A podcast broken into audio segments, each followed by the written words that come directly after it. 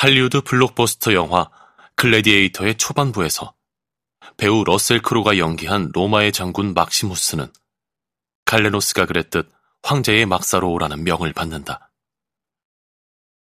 막 게르만족의 침략을 물리치고 돌아와 상처투성이인 막시무스가 막사로 들어가자 홀로 앉아있는 마르쿠스 아우렐리우스 황제가 보인다. 리처드 해리스가 연기한 황제는 고개를 숙인 채 양피지 묶음에 무언가를 열심히 쓰느라 아무 말도 하지 않는다. 영원할 것 같던 침묵도 잠시.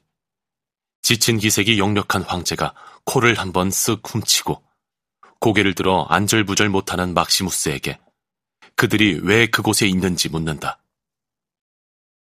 여기서 그들은 로마를, 그곳은 제국 북쪽 끝에 낯설고 어두운 대지를 가리킨다. 막시무스가 보기에 답은 명확하다. 로마 제국의 영광을 위해서입니다. 폐하. 그리고 막시무스는 황제도 그 순간 영광스러운 제국을 지키기 위해 소송을 판결하고 관직을 임명하고 건축을 의뢰하고 군의 지시를 내리는 등 갖가지 명령을 내리고 있었으리라 생각한다. 하지만 그때 마르쿠스는 또 다른 제국을 살피느라 열심이었던 것 아닐까. 황제는 막시무스에게 후세가 마르쿠스 아우렐리우스라는 이름을 어떻게 기억할지 물으며 이에 대한 암시를 남긴다. 당황한 장군이 대답할 말을 찾고 있을 때 마르쿠스가 덧붙인다. 철학자로 기억할까? 대답은 물론 100번을 물어도 그렇다이다. 지금도 로마 콜론나 광장에는 그의 승전을 기리는 30m 높이의 거대한 대리석 기둥이 관광객을 내려다보고 있으며 카피톨리니 박물관에는 그의 청동 기마상이 제국의 위세와 기백을 과시하며 당당히 서 있다. 하지만 오늘날 세상은 그를 철학자로, 그것도 광활한 영토를 자랑하던 제국과 내면의 제국을 함께 다스린 독특한 철학자로 기억한다. 그리고 마르쿠스 아우렐리우스가 철학자로서 보인 마음가짐은 프랑스의 고대 철학사가 피에르 아도가 영적 수련이라 일컬은 특수한 훈련이 필요한 것이었다. 피에르 아도는 고대의 철학 교육이 현대의 교육과 근본적으로 다르다는 점을 앞장서서 지적한 학자다. 오늘날 대학에서는 학생들이 이런저런 철학 분야에 관한 지식을 얻기 위해 강의를 듣는다. 현대 철학자들은 인식론이나 현상학을 전공하든 과학이나 문법을 연구하든 관계없이 누구나 자기 전문 분야의 내용만 자세히 가르친다. 수업이 끝나면 학생들은 각종 공리와 논증을 머릿속에 잔뜩 집어넣은 채 강의실을 떠나고 교수들은 여태 수도 없이 가르친 내용을 되풀이하느라 지친 채 연구실로 돌아간다. 하지만 강의실에 들어오기 전의 자신과 나갈 때의 자신 사이에서 되돌릴 수 없는 변화를 경험하는 사람은 아무도 없다. 아도는 철학을 이런 식으로 가르치고 배우는 광경을 2000년 전 철학도가 본다면 화들짝 놀랄 것이라 확신했다.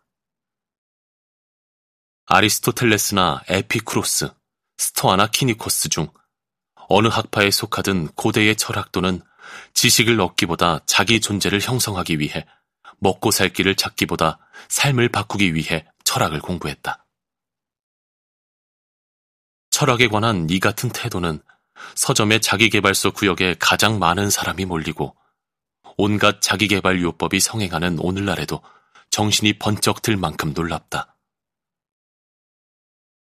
타성에 젖은 교육제도 때문이든 개인의 습관 때문이든 우리는 철학이 현대에 얻게 된 이미지에 사로잡혀 있다.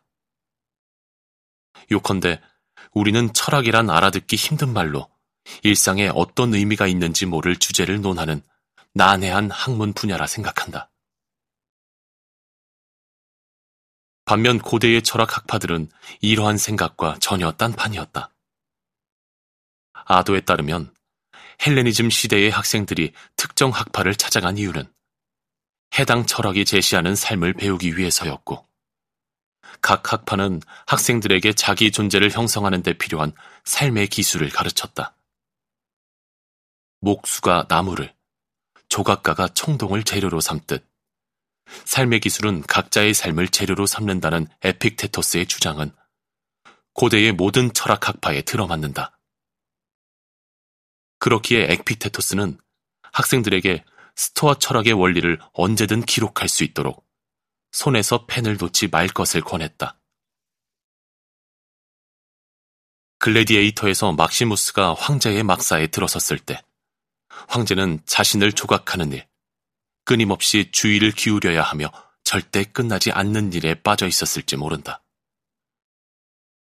다만 이때 그가 사용한 도구는 점토와 조각칼이 아니라 양피지와 펜이었다.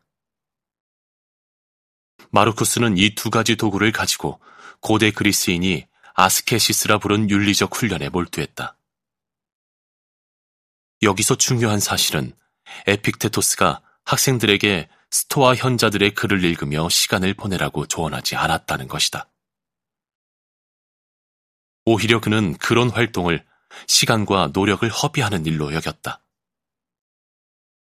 다른 사람이 쓴 글을 읽기만 하는 것은 테니스를 직접 하지 않고 시합을 보기만 하는 것과 마찬가지로 진정한 훈련이라 할 수 없다.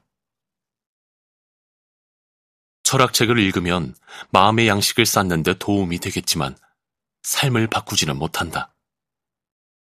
게다가 이런 책은 대개 내용을 내면화하기보다 암기하는 데 걸맞게 쓰였으며 독자에게 지식을 전달할 수는 있어도 독자가 자신을 형성하도록 도울 수는 없다. 안토니누스 피우스의 뒤를 이어 황제로 즉위한 마르쿠스는 임페라토르 카이사르 마르쿠스 아우렐리우스 안토니누스 아우구스투스라는 이름을 갖게 되었고 이 이름은 그에게 막대한 세속적 권력과 신성한 지위를 부여했다. 이 같은 변화와 궁중의 엄격한 예법을 고려하면 마르쿠스는 자기 자신 외에 다른 누군가와 진솔한 대화를 나눌 수 있으리라 기대하기 어려웠다. 하지만 마르쿠스는 에픽테토스의 엄중한 가르침을 잊지 않고 필요할 때마다 자양분으로 삼았다. 이러한 사실은 명상록이라는 책이 가진 본래의 의미를 설명한다. 명상록은 마르쿠스가 자신만을 위해 남긴 기록이었으며 최초의 인쇄본에 쓰였지만 지금은 유실된 그리스어 필사본에는 자기 자신에게라는 제목이 붙어 있었다. 요컨대 명상록은 언어가 계속 바뀌어도 그 속에 담긴 진실은 변하지 않는 메모 모음인 셈이다.